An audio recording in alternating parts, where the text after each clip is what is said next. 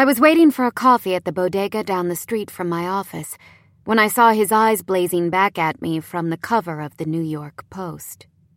The cheap metal prongs of the newsstand were blocking the headline and most of his face, but the eyes alone tipped me off.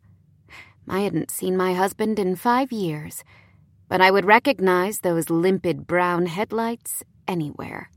Making sure that none of my fellow lawyers were in the shop watching me pick up a tawdry rag, I walked three steps to the newsstand and, breath quickening, took a copy. Ethan's face had thinned out since I last saw him. There were severe hollows in his cheeks, where there was once a downy roundness from one too many weeknight beers. In the photo, he had a full beard, and his curly dark hair, which he had always trimmed close to the scalp, now fell in dreadlock style tendrils across his brow. He had aged considerably in just a short time, but not badly.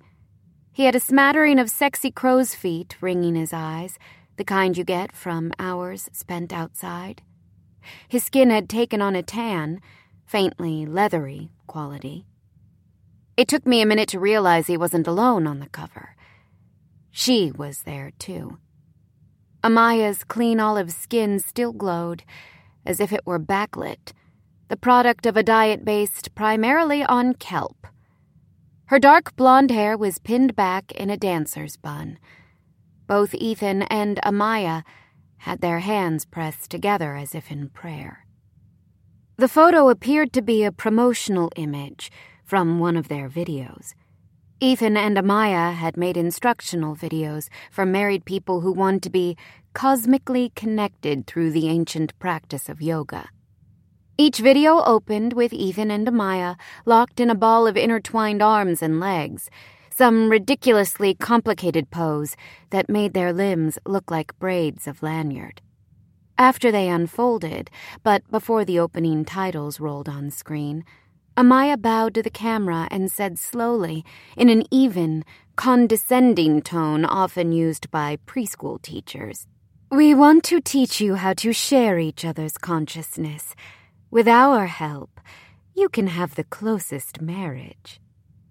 I committed that line to memory after watching and re-watching every video on their YouTube channel, even the one that was just a dog nosing around a pile of sand.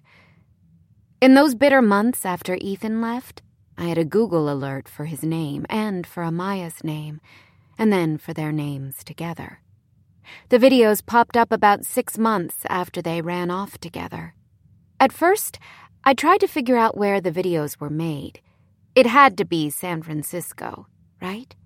Isn't that where people go when they leave their wives for yoga instructors? But I never could find any trace of Ethan or Amaya in my public records searches.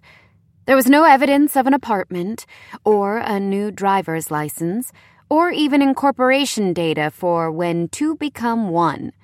The name of their company, according to the videos. Ethan had shut down his Facebook account right before he left me and never reactivated it. The videos were the only real thing I had. Ethan's face looking up at me from the cover of the post brought everything welling back up. I was so wrapped up in searching his new crow's feet that I had missed the headline splashed in luridly enormous type across the post's front page. Nama-Slay. Yoga couple found dead in New Mexico cave. I managed to slide the post out of the metal rack without rattling it no small feat, since my hands were shaking. I passed it across the counter to the clerk along with a dollar, turned, and walked quickly out the door. Miss, miss, your coffee! I heard the clerk shout after me, but I no longer needed the caffeine. I walked out onto 8th Avenue and held my hand up over my eyes. The late May sun, which seemed so cheerful when I left my apartment this morning, now felt oppressive as it bounced off the spotless glass of the office buildings. I briefly considered going back home and telling my boss, Phil, that I had eaten some bad oysters the night before and needed to take a sick day. But of course, that wasn't an option.